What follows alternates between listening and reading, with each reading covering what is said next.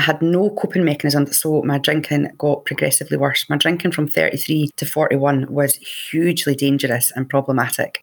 I would tell myself I wasn't going to drink again, you know, on the Monday, I'd say, I can't do this anymore. You know, I'd be so tired. I'd be so ashamed. Shame is something that played a huge part in me struggling to get help. I was terrified to tell somebody how bad it was. But I'd be drinking again by the Tuesday. I'd be lucky if I got one day sobriety in all those years, you know, on and off, one day, one day. And then I'd feel all right. And I'd think, I'd either think, oh, I can just have another drink, or I'd think, I'd be so scared or so sad or so ashamed of my behaviour. I needed that instant escapism. Welcome to the Tribe. This is your weekly podcast from Tribe Sober. Whether you're already sober, striving to be sober, or just plain sober curious, you need a tribe. You need a tribe because it's so hard to do this alone. You need a tribe because you need support. And that's where we come in. Here at Tribe Sober, we've got your back. Here at Tribe Sober, we have people at all stages of the journey, all helping each other to stay on track. On this podcast, we've got recovery stories to inspire you, experts to inform you, and plenty of advice on how to ditch the drink and change your life. So here's your host, tribe leader Janet Gourand. Hello, hello. My name is Janet Gourand. I'm the founder of Tribe Sober and I'm your host for this podcast. Here at Tribe Sober, we help people to change their relationship with alcohol and then to go on and actually thrive in their alcohol free lives. And over the last seven years, we've helped thousands of people to do just that. And we created Tribe Sober because we know from experience that it's really hard to change your drinking habits alone you need to find a new tribe. Social norms are so powerful, and that's why connecting you with others on the same path will keep you on track and inspire you to keep going. So at Tribe Sober, we're all about community. It's a community where everyone strives for an alcohol free lifestyle, and many of our members are already thriving in their alcohol free lives and inspiring others. So each week we feature a community voice, just to give you a flavour of the awesomeness of our tribe. I found Tribe sober, and after sort of hanging around on the edge, I joined up in July, and I haven't looked back. I mean, I really haven't looked back. Um, I've looked at before, yeah, okay. I've looked at AA. I've looked at rehab. I thought they were the only two things out there, but I just love the approach with Tribe Sober. It's not so draconian. It's it's relaxed, but I don't want that to sound as if it's it's it's easy because it's not. But I, I really it, it really is me, Janet. You know, I've you know I've found people like me. You know, I'm not alone out there. So if you'd like to join our warm and welcoming community, just go to tribesober.com and hit join our tribe. Or if you'd like to try us out first, then why not sign up for our next five day sobriety boot camp, which is absolutely free. It takes place from the 2nd to the 6th of October. Five days of connection, training, and tasks to get you started or restarted on your sobriety journey. Everything is recorded so you can catch up in your own time zone if you can't watch us live. No obligation, just hang out, connect with others on the same path, ask questions, and learn. Get to know us a bit. You can sign up today. Just go to tribesober.com and you'll see it on the homepage. My guest today is Kirsty from Sober Buzz in Scotland.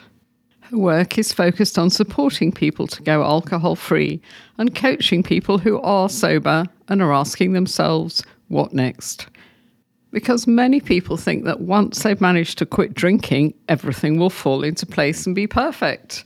But I agree with Kirsty. It's a two part journey. We need to ditch the booze and then go on to create a life we don't want to escape from. So I began by asking Kirsty to introduce herself. Good morning. Thank you so much. Um, I'm Kirsty and I am in Edinburgh, Scotland.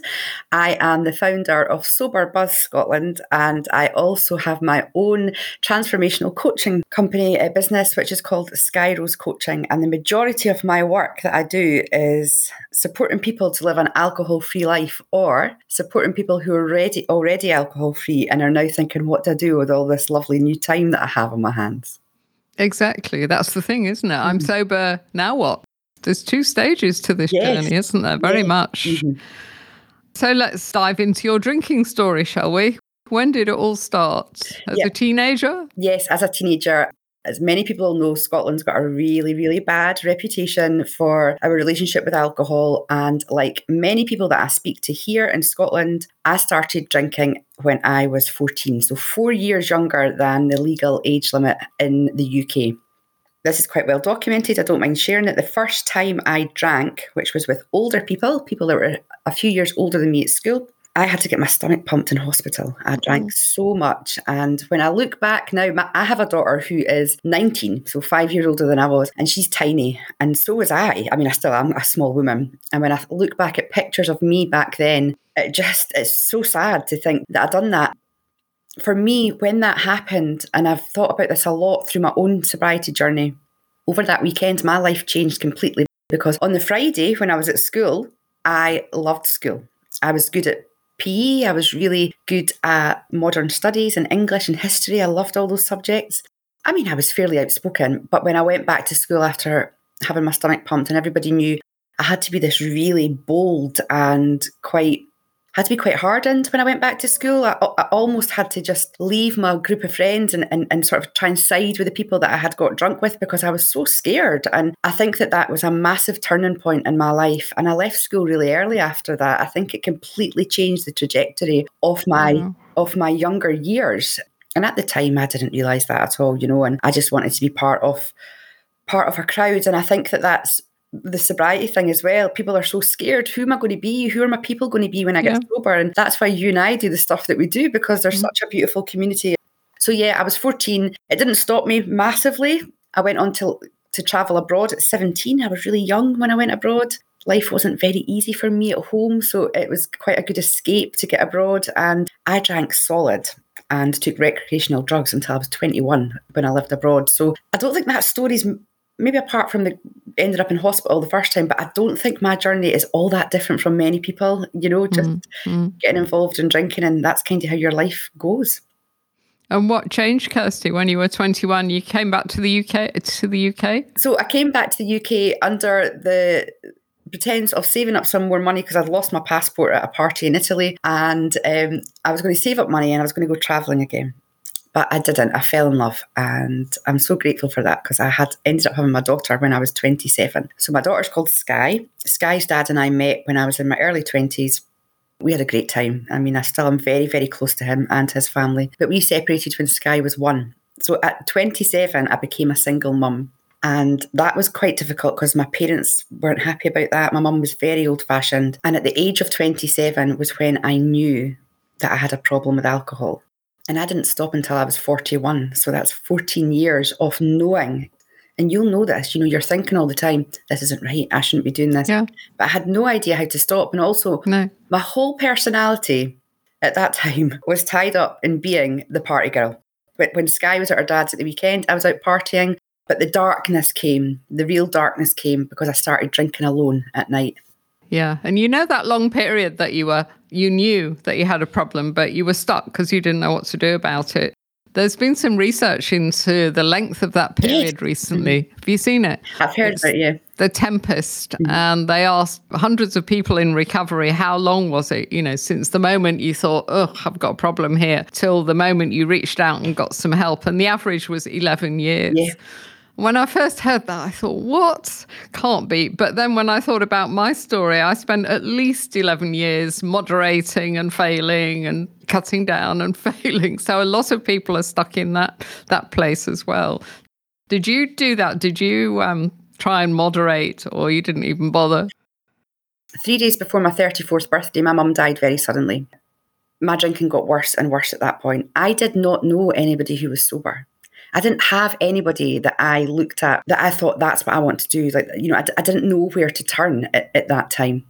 When I was 27, I went to AA for one night and I went to one really um, central in Edinburgh, in the centre of Edinburgh. And at the time, that was filled with people that we would maybe call street drinkers, you know, people who were really vulnerable people, people who were living on the streets. So at that time, I thought, oh gosh, this is not me. And I, you know, I left and I thought, I, I don't think I'm ever going to find the way to do this.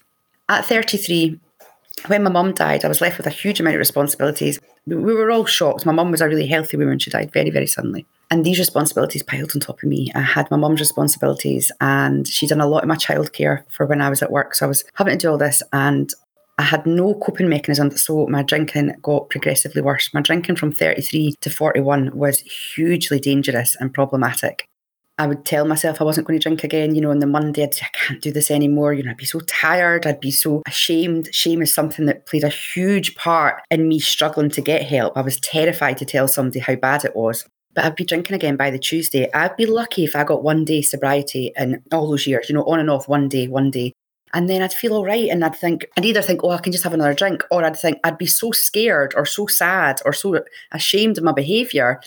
I needed that instant escapism and I'm talking in hindsight now. So now I can see why I done that. And when I look yeah, at yeah. That, when I look at that young woman, because 33 is not old, you know, and I mean, I'm when, when I think about what I, I'm so proud of myself, even through my drinking, I'm so proud that I kept it together and, you know, and I managed to hold down a job and I managed to get my daughter to school. My daughter's done really well. Um, but I look back and I feel so, so sad for her because she was terrified. No, I didn't. I didn't have any prolonged periods of sobriety or abstinence. I desperately wanted them. But all the things in my head were, how do you do that? Who will I be? Will I have no friends? What if people don't don't want to be my friends anymore? But the biggest one was people will know I've got a problem. Yeah. You're listening to a podcast from Tribe Sober. It's ironic, isn't it? That when you do stop, you get asked, "Oh, have you got a problem?" Then, yeah, yeah, yeah. And I was, I was just thinking about you as a single parent, you know, holding down the job and looking after your daughter and your other responsibilities.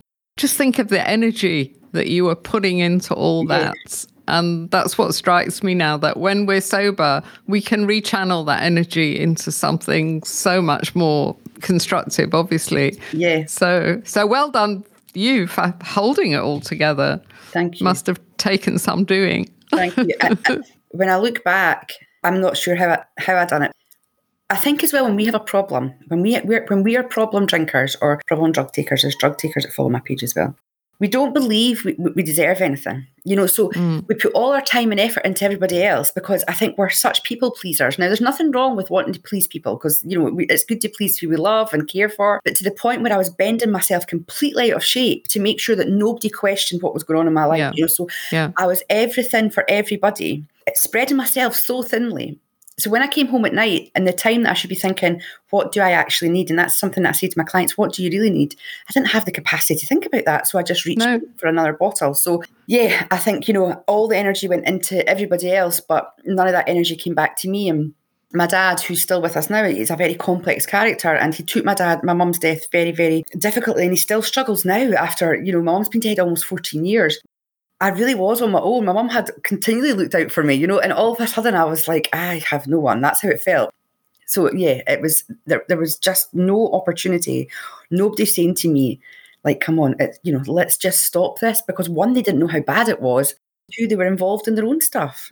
Yeah, and we put so much energy into making out that everything's fine, you know, don't we, as yeah. well? That's another yeah. huge effort because we don't want to be vulnerable. It's only when we embark on this journey that we can be vulnerable, I think. And that's always such a relief for people, isn't it? Yeah. To realize, oh, I'm not the only one in this fix, you know, and yeah. people, and I can express myself honestly and I can ditch the shame, really that's what the change was for me was ditching the shame. And and I'm glad you touched on vulnerability. And I'm sure many people will know of Bre- uh, Brene Brown's work.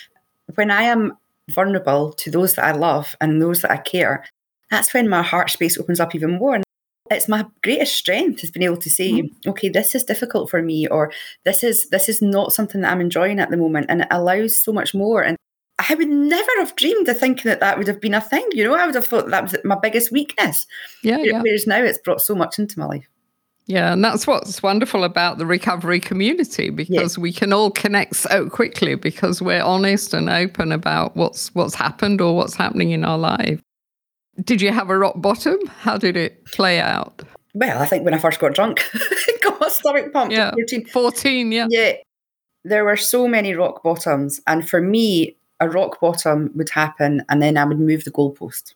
So if somebody had said to me in my early drinking career, what will you do if you black out and you wake up in somebody's house and you don't know who they are? I would say, well, I would never drink again. And then that happened, of course, many times, and I moved the goalposts. What you know, and I, I, kept moving it and kept moving it because also, if nobody knows, nobody really knows. You know, you're kind of holding that to yourself. But that morning that I stopped drinking, which was the 27th of December 2017, so five years past December, I woke up. It wasn't all that remarkable. I had alcohol all over the house, you know, empty bottles. I was also a recreational drug user at the time. There was drug paraphernalia in the house. My daughter was wasn't here; she was at her dad's. And I actually got on my knees, literally got on my knees and said, I can't do this anymore. I, I just can't do this anymore. And I, I don't know if I spoke to, finally spoke to my own soul or if, you know, my divine guidance heard me then or, you know, universal energy or was my mom. I don't know what happened. My best friend came down. She cleared up all the mess. She told me to get to sleep. And when I woke up that afternoon, I signed myself into a crisis centre because I was mentally absolutely shot. And I had been for years. I was terrified. I was so, so scared. I actually thought I was going to die. Like, and I know that sounds so big, but I just, my heart was racing so much. I could not think correctly. I didn't think I was going to kill myself. Thankfully, being a mum had stopped those thoughts of doing it, but there was the thoughts of it would be easier if I had died. At this time, I thought, I don't want to die. I, I can't die. So I went to the crisis centre after New Year, I somehow just managed not to drink one day at a time, one day at a time. And it was hell. I was I had the worst, worst DTs. I was shaking. I was sick. I couldn't eat. I, everything was just passing right through me. I eventually got to the doctor 10 days after I'd stopped drinking, thinking he was going to give me a big gold star and say, You're amazing. When I told him how much I'd been drinking, he said, You could have died. He said, You know, you, yeah, should, you yeah. should never have stopped. Because at that point, I was drinking maybe three or four bottles of wine at a time. On top of that, I was drinking spirits. Um, it had been non stop at this point for months and months mm. and months. He gave me a referral to a drug and alcohol centre in Edinburgh, which is just around the co- corner from me. And they gave me some smart recovery groups that I went to a couple. But the thing that changed for me was I no longer, I thought, what do I really crave? What do I really crave? And I knew that I craved love and compassion. Um, I was desperate for love and I looked in all the wrong places when I was drinking. You know, some really dangerous places and some really ridiculous places. And for me, what that meant at that time was how can I care for myself? I couldn't, today I love myself. Back then, I, I couldn't even look at myself in the mirror. But I thought, how can I care for myself? How can I be compassionate? And that meant going to bed as soon as dinner was had because it meant I couldn't, you know, I, I wasn't drinking. It meant drinking water. It meant eating. It meant being truthful with my friends. It meant, you know, just taking it hour by hour. I, have kept all my journals. I've, I started a gratitude practice the day I got sober occasionally I, look back at them and, you know, I was writing in my journal that I was really proud of myself that I had got to lunchtime and I wasn't drinking. I'd got to nighttime and I wasn't drinking. I'd woke up in the morning and I wasn't drinking. And I don't know how it stuck. I have no idea. But as I got further away from drinking, as I got further away from, now remember, I had never taken any time off it. As I got further away, all of a sudden I was creating a space in my head where I could say, yeah. okay, so what do you want? What do you need? And it was beautiful. I told some white lies in the beginning. I, I, told my friends, my closest friends, that I had a stomach problem, which was not untrue because when I was drinking, my stomach was wrecked. And I was advised, you know, by my doctor that I had to stop mm. drinking. So that gave me space. And they were saying things like, but you will drink for my birthday. And I just used to say, yeah, yeah, yeah, knowing fine well that that's not what I wanted, but it allowed me that you know, that space to explore yeah. what was going on for me. And then about six months sober, I, you know, I, I finally thought, oh my God, I'm doing sobriety, you know, because I wasn't allowing myself to think that I was doing sobriety for those first six months. I was just thinking, I need to stay alive. That was in my head. I thought, I can't die. I don't want to die. That was the big moment on that day. I don't want to die. I, I need to be alive. And that that means still to this day not drinking. Yeah, I'm sure. I mean, someone like you, if you just had one glass, that would be it, wouldn't it? Yeah. Because we, we still have those pathways in our brain from the old drinking days, I think.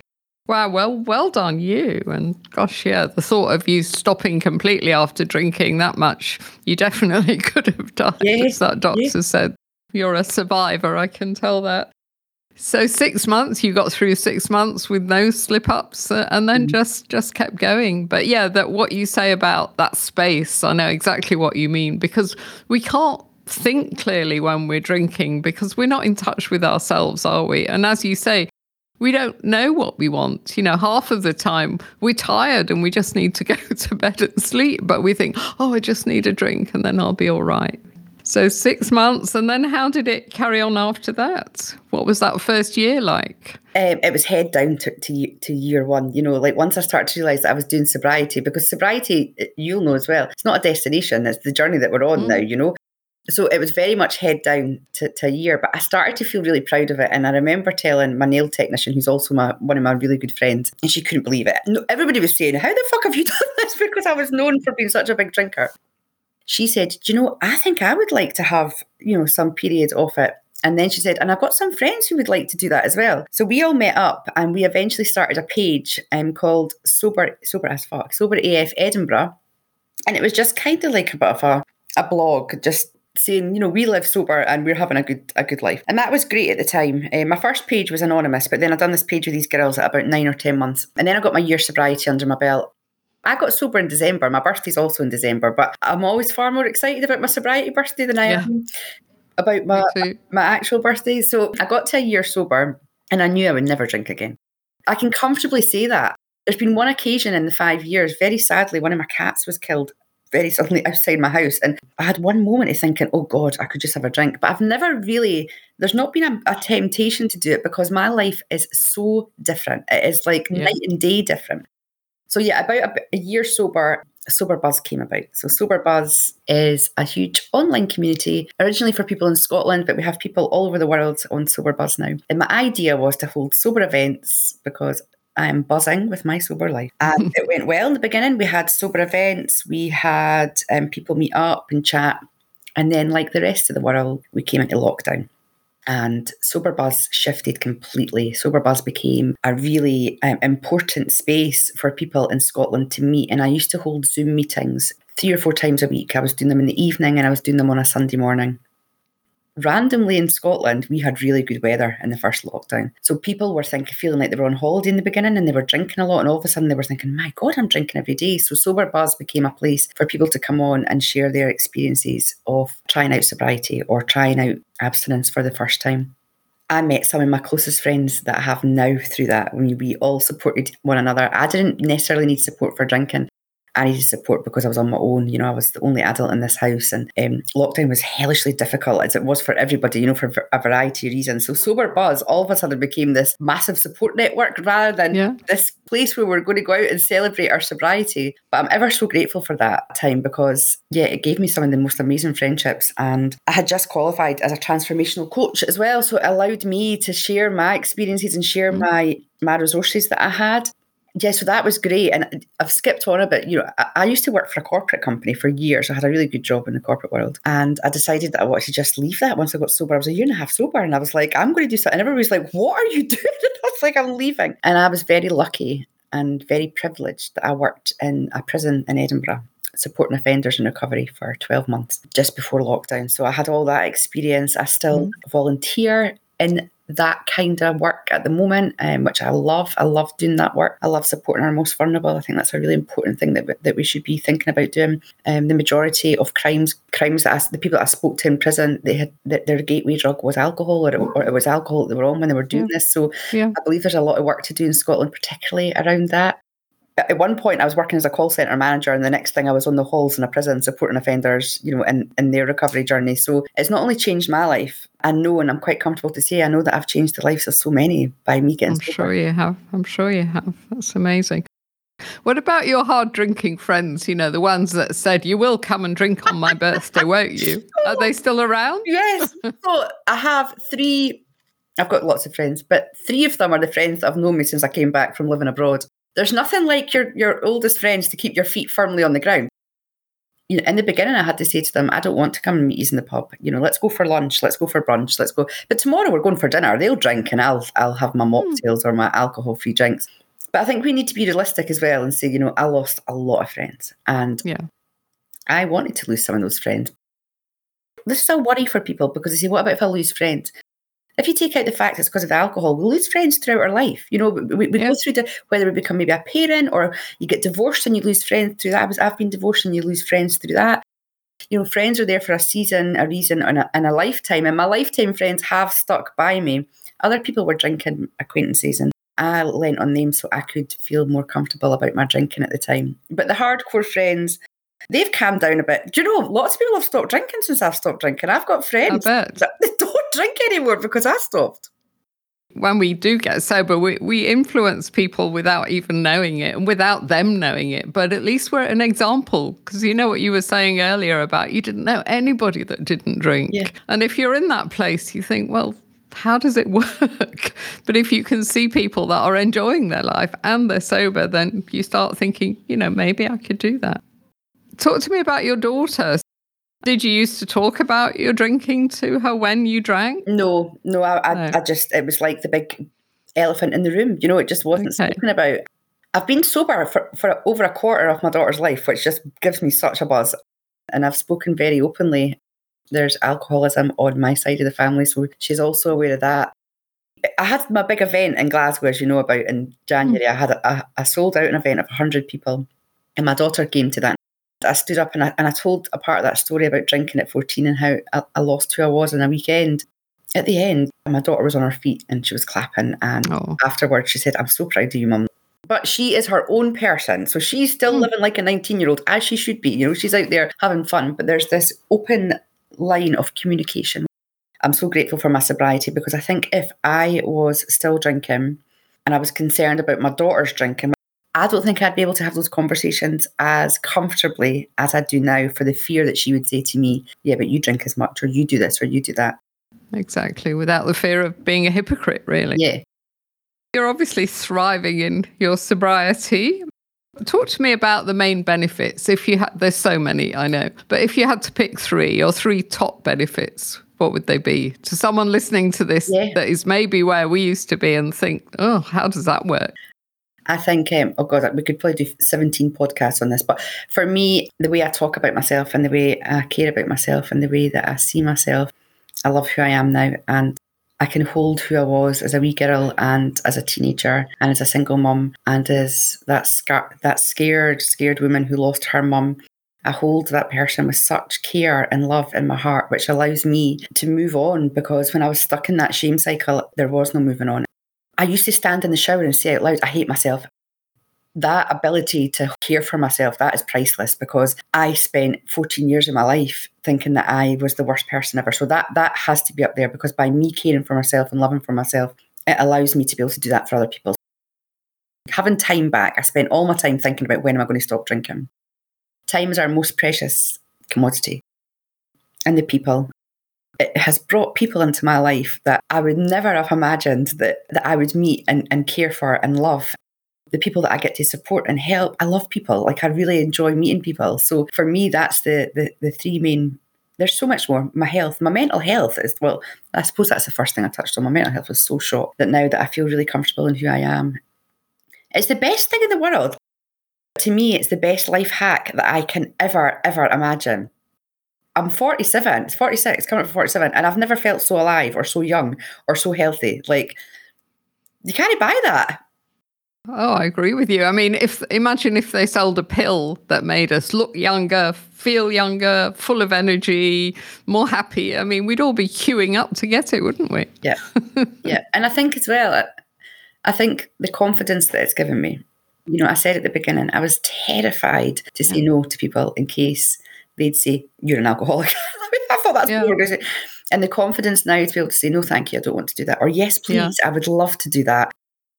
As I say, I do my gratitude journal every single day, and every day I write why I'm grateful to be sober. And there's there's there's always something to write about because Yeah. my life is in technical. It's beautiful. I have the most beautiful life. It's about having this lightness and this excitement. Yeah. What does today bring? What is Yeah. today going to bring to me? Yeah. And we do learn to love ourselves in sobriety, don't we? I mean, that's something we, we never think about when we think, shall I give up drinking? How does that work? But we do. We learn to love ourselves. And the confidence is interesting, what you said there, because so many of us drank in the first place to, to be more confident, to fit in, didn't we? Yeah. yeah, it robs you of confidence and it just makes your anxiety so much worse, doesn't it? Yeah. And one of the things that I love about sobriety is that you kind of rediscover everyday pleasures, you know, those small things that when you're drinking, it just passes you by. But just going for a walk in nature and playing with your cat, playing with my dog, just little things. Yeah. And you, you just enjoy every moment, really. Yeah. I run a couple of groups, and, and when I speak to my clients and I, I talk to them about making a list of joy. And I actually shared mine with my group the other day there. My list of joy is things like having a coffee as the sun comes yeah. up in the morning. It is, you know, listening to my favourite album, George Harrison, All Things Must Pass. It is doing some journaling. I live close to the sea. It is walking down and looking at the sea. It's not things that I've had to save lots of money for. It's not things mm. that are taking a huge amount out, out of my day or, or, or time or money. It's the small pleasures that make my heart sing every day and I think, how did I not notice that this is what life was like before? Every day feels like it's a gift to me. And that is cheesy, but it, it is every single day. Yeah. And I think, as you say, Kirsty, you can wake up in the morning and you can start looking forward to the, those really small pleasures. You know, I'm going for a walk and I'm going to have my coffee in the sun and I'm going to meet that person when I was drinking, I was always planning things in the future. You know, I want to go on this holiday. I want to do that next. It was all about yeah. displacement. But now I can just be with myself and, and, be happy. This movement is huge. You'll know that. Yeah. I mean, it's yeah. it's really taken off. People are opening their eyes. People are saying, "This has sold me a big lie." This yeah. you touched yeah. there. This isn't making me confident. This isn't making me sexy. Remember, Like, I'll have a glass of wine and I look hot. You know, five glasses of wine and I looked a hot mess. People are starting to see that, and I think there's it's so heartening to hear more and more people talk freely about why they are sober, and it's allowed me to do a job that I absolutely love. Every Saturday afternoon, we open up our Tribe Sober Zoom Cafe. It's a safe space where our members can connect, check in, and just shoot the breeze about alcohol free living. If you'd like to be a guest at the cafe one Saturday, just drop us an email at janet at tribesober.com. That's Janet, J A N E T, at tribesober.com, and we'll send you an invitation. Yeah, I mean, we, we've been manipulated, haven't we, for decades mm. by the liquor industry, by marketing, to, to believe that we need this stuff to, to be happy. So uh, it's wonderful. I, I agree. It is a kind of movement, and people are fighting back. And we've got all these alcohol free drinks. I mean, I, gave up seven years ago, and there was nothing. But these days, there's even here in South Africa, we've got an online store with more than 100 choices. So that's great. You don't have to feel deprived when you socialize anymore, which is, is quite a big part of it. So, yeah, we get to help people to actually thrive in their sobriety. I always say to people, this there's so much more to this than not drinking. That's like 10%, isn't it? And then the rest, we get to open up our lives because we've got space in our head to think, what do I really want out of my life? Surely I'm not going to drink it away, which is very easy to do the, the dark things still happen. The, the tough yeah, times, yeah. the tough times still come. But when I put down the alcohol, it allowed me to finally grieve for my mum 14 years after she died. It allowed me to work through a relationship breakdown it doesn't just, as you say, it's 10% not drinking. The other 90% is maybe working on things that have happened in the past, but also building a life where you are thriving and not just surviving. You know, that's what I was doing. I was just surviving, you know, drinking, getting up in the morning, starting again. And t- to do this thriving, we have to do all the work, don't we? It's, yeah. But the, the tough work is so much easier because we're, we've taken that massively important and brave. It's you know for anybody listening who doesn't doesn't know how to start, or it's such a brave thing to even know that you want to change. You know, it's it's a, it's an incredible thing that you want to do, and you will reap the benefits a hundredfold. Yeah. And as you say, nobody really wants to go back to drinking. But I say to people sometimes, give it a year. And if you want to drink again, drink again. And yeah. very few people do. I do meet people that have fallen off the wagon in maybe year two or on their soberversary, had a glass of champagne to celebrate a year sober. They've fallen off again, but they, they want to get back. And yeah. they always say, oh, it was so great when I was sober. And I'm struggling to get back there. There's, there's so much going for it, as you say if someone's listening to this and they they don't know how to get started let's talk to us a bit more about that what what should they do they should listen and learn, I guess, mm. podcasts and books. Yeah. What else can they try? I always suggest, you know, write down why you want to make this change, you know. Yeah. Always say do it at the back of your notebook because the further you get away from drinking, in the beginning, your whys will be like, because I feel terrible, I hate being hungover, I'm ashamed, I'm embarrassed. But the further you get away from drinking, it'll be because I feel great, I had a good night's sleep last night, my skin's improving, my relationships are better. So, you know, get down your whys. My business is called Sky Rose Coaching, and my daughter is called Sky and my niece is called Rose. They were two of my biggest whys, you know, just to hmm. really focus a bit on them. Immerse yourself in all things quit lit. So either the books or the podcasts. Get a, an anonymous Instagram page if you don't want to be known at the moment. Start full, curate your feed, curate your social media feed yeah. of people like us, or you know, in Scot- in the UK we have the Sober Girls Society. Get all these pages look up hashtags like sober UK, sober South Africa, um, sober curious, insta sober. You know, really make because if you're like me and you're thinking who's sober and what they're doing, and if you're looking around thinking nobody's sober, it, it might seem quite an alien concept, but there is millions of us. yes. So you know, surround yourself in that start small. I, like I said at the beginning of this call, I went half a day at a time, half a day, half a day, you know, and then get to seven days. And look, make a list of other ways to reward yourself. My reward was always, always drink, even though I drank the day before. So your reward might be a long lie, or it might be a hot bath, or it might be a new book that you want to get, or a new record, or it may be that you put that money aside and go for a massage at the end of the month. Remind yourself this is not a punishment. Like you are actually removing one thing and you're going to be welcoming in so much new stuff. And if at the time you think, I can't even imagine, don't worry about the how don't worry about how it's going to happen. Just focus on what you can control. Only focus on and what that is is not drinking that day. And these other things will will start to come into their life. The biggest thing that people say to me the most that they worry about is what are other people going to think? And I get that. I absolutely get that because every now and again you'll get some arsehole that'll come along and say, Oh, were you an alcoholic? Or oh you weren't that bad, or you're boring. That's their problem. Now that's difficult to deal with, but that is their issue. That's not your issue. I'm quite a cheeky person, so I would just be cheeky back. But if somebody comes into your space and tells you, you know, why are you doing this? You're really, really boring. You can just say, listen, oh, I know you're not getting it, but it's just something I really want to do and I would appreciate your support. You know, look at it through the lens of love and just say, I know it's hard for you to understand, but just let me try this for a while because it's really important to me. Or if you want to be cheeky, just say to them, well, I find you boring when you're drunk. So, so there we go. But yeah, don't panic too much about what's going to happen in the future. Just allow yourself to enjoy every morning that you wake up and you didn't have a drink. Yeah, I, I agree. So many people, and I used to worry about what would other people say. But in a way, when we do this, we're the rebels. I started drinking when I was quite young to be rebellious, but now it's the sober people that are rebellious because we're all programmed, aren't we, to drink, to drink. But it takes courage and confidence to do this. So, mm-hmm. and there's more and more people doing it. And it, it, does get easier. I think that's what people can't imagine when they're in very early sobriety. They think, oh, this is so hard. But obviously, the further down the road we get, and when the benefits start coming in, we start thinking, oh, you know, my skin looks good. Oh, oh I've got so much energy. And you realize that you're getting so much back from what you're doing. And that's why I believe that a gratitude practice is so important because we are pre-positioned to, to look for the negative in things to keep ourselves safe. But yeah. if you're look if you're doing your gratitude and you look back over a week, a fortnight, a month, you oh my gosh, I brought that into my life because yeah. I stopped drinking. Allow yourself that journal or that you know that re- record of everything that has come to you.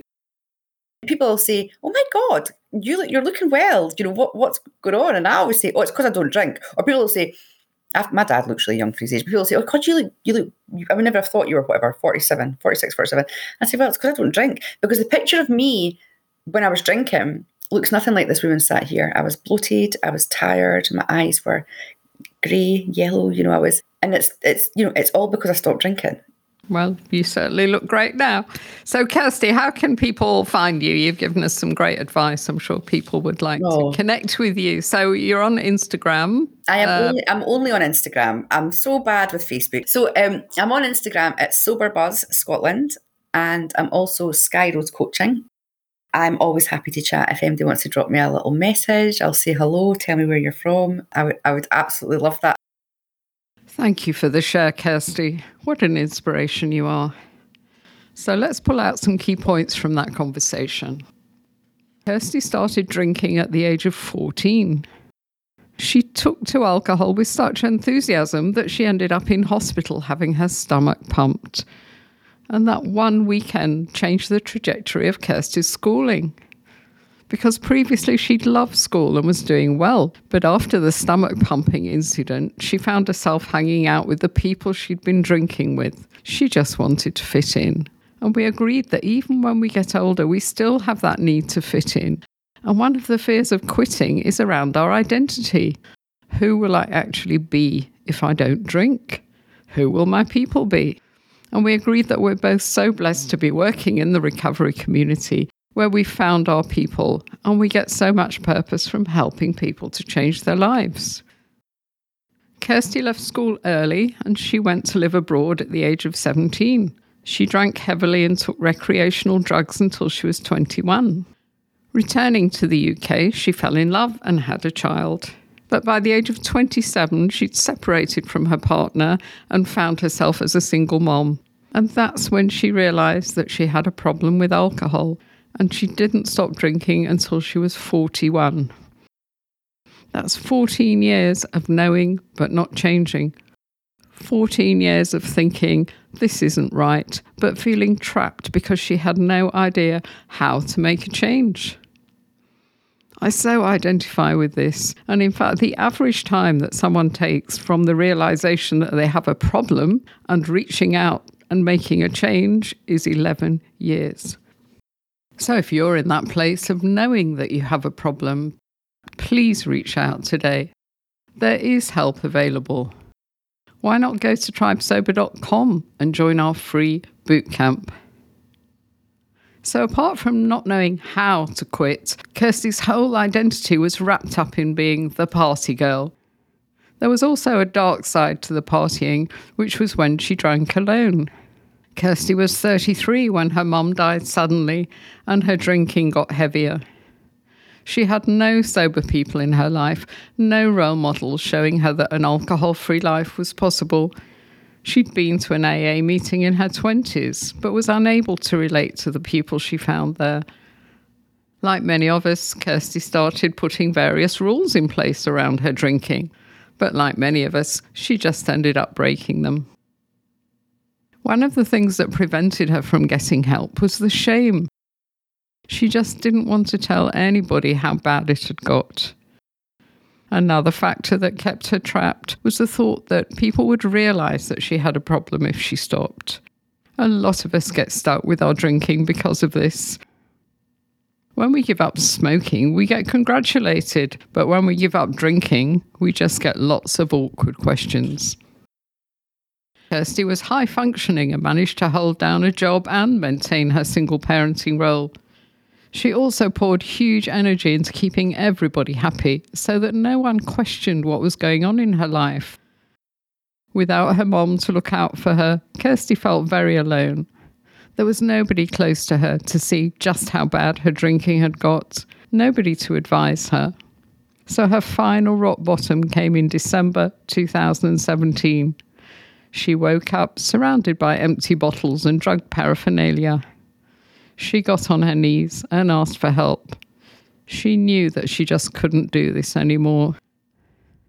If you're listening to this and you've ever woken up feeling exhausted and hungover and felt like you just can't do this anymore, then please embrace that moment. It's your turning point, so don't ignore it. Reach out for some help. Kirsty reached out for some help that day. She signed herself into a crisis centre she returned home and went cold turkey. We don't recommend this if you have been drinking heavily because it's a big risk. And in fact, when she saw a doctor, he told her she could have died. After drinking two to three bottles of wine plus some spirits in the day, she actually needed a medical detox. But thankfully, Kirsty did survive, although she describes her detox as hell. As she clocked up some alcohol free time, she began to realize that it was not drugs or alcohol that she craved, it was love. One of the most wonderful things about sobriety is that we learn how to love ourselves again. It starts with the pride we feel as we achieve some sober time and stay on track.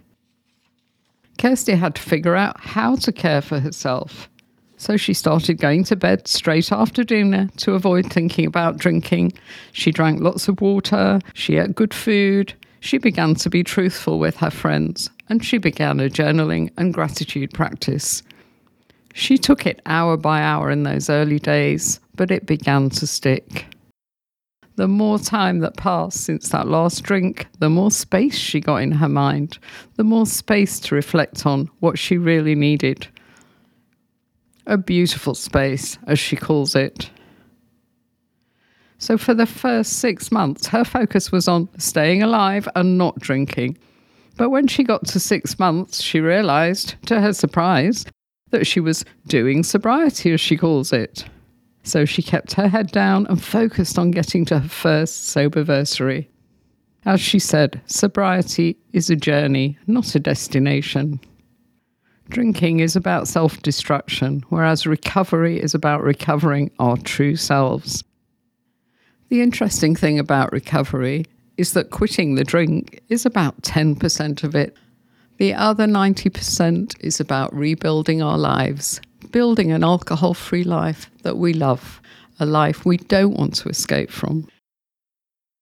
When she hit a year of sobriety, Kirsty just knew she would never drink again. As she puts it, her life is so different. She describes it as night and day.